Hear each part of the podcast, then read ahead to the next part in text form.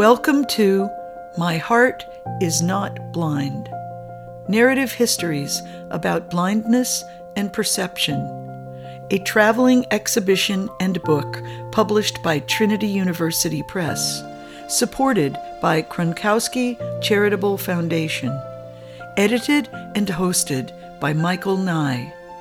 Stories are often found resting along the edges of surprise and revelation. Every person, every place is a map to somewhere else. Episode 34 Roger Meyers.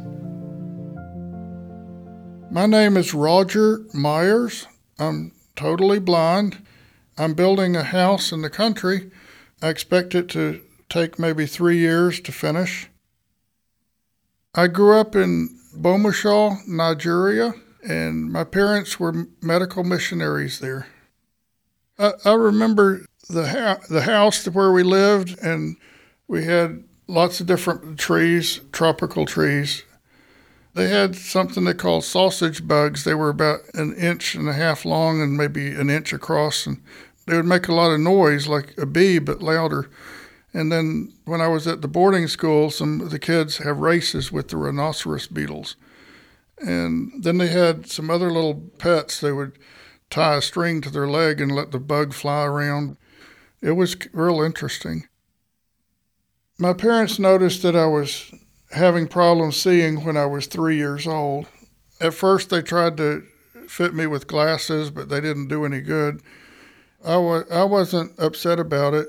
I, as a child, I, I just adapted to it I think it's it's it's more like your your lot in life. It's just the way things are. If a blind person likes to work with wood and they're very creative on their ideas of how to do things, I don't see a reason a person that's blind can't build a house. I took precautions when I'm putting up the tar paper. I put a two by four all along the edge so that if you start sliding down the roof, my feet will hit the two by four instead of going off the edge of the roof. Um, also, I can take a two by two, they're eight feet long, and I can probe with it like it's a cane and get an idea how far the distance is. There have been people that have told me that I should not build a house. It would fall down. It was dangerous to live in the country that there were snakes and coyotes and, and scorpions, and you can't see these things. And, and so I've decided that I'm, I'm going to finish it one way or another. I don't remember really seeing parts of a person's face unless it was way back when I was like in first grade. I, I remember seeing the cartoons on the television in motion, like Kimba the White Lion running across the screen. I could see that. But gradually it gets worse, and, and now if I looked at the screen, I, I can't see anything. Well, I remember my parents from their voices, and they tried to help me to see the world around, so they would describe things that I couldn't see. My dad would read stories to all of us children, and he liked to st- stop when there's a something exciting happening, and then all of us kids would say, "Don't stop there. Read read some more."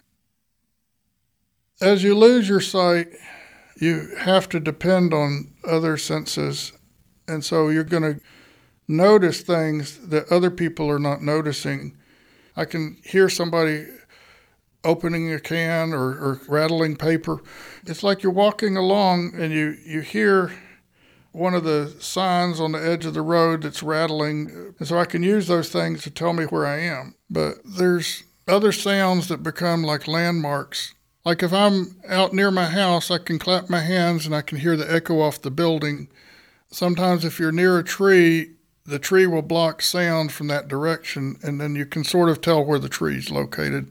I don't think I'm actually hearing the tree, I'm hearing the blocked sound from that direction.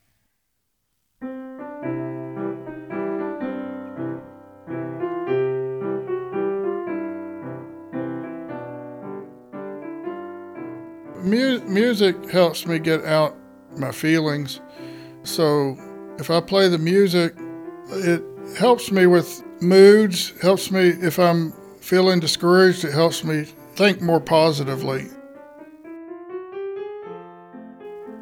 Mostly the songs I play on the piano, they're mostly tunes that I've made made up myself. And whatever mood I was in when I composed it is sort of the mood that the song takes. I don't really think about blindness much. I guess it's just become part of me. I, I know if I had a chance to see, I would definitely take it, but but I'm not really concerned about it that much. I do what I have to do and keep going.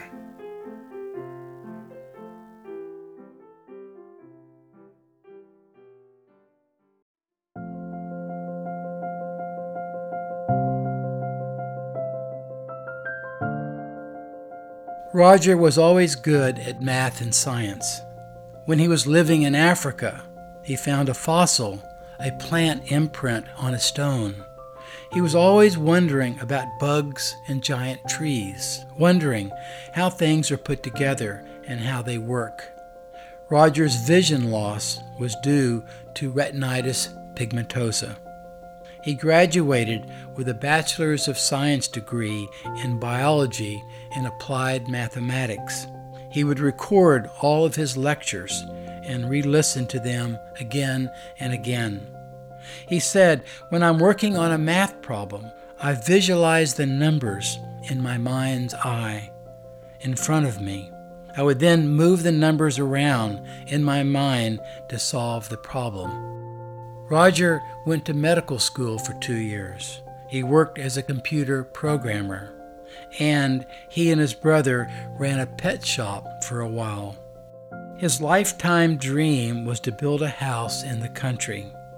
He said, I started building my house two years ago. I measured from the road and put stakes in the ground. I made a rectangle 25 feet wide and 48 feet long. I visualized the house in my mind so I knew where the doors and windows would be located. He said, I've had some help along the way but not much. I had an electrician and plumber help me. Roger's house is in the country, very flat land like an ocean. The house would appear several miles away on the horizon as I drove in. I'm not a hermit, Roger told me. I don't like being alone. When my house is finished, I would like to have some homeless individuals stay with me for a while, free of cost. If they want to help out with something, that's fine. If they don't, they don't. Join us next week. Two new episodes will be released. Please subscribe, rate, and review this podcast. You can also go to my website, michaelnye.org slash podcast, for portraits and transcripts.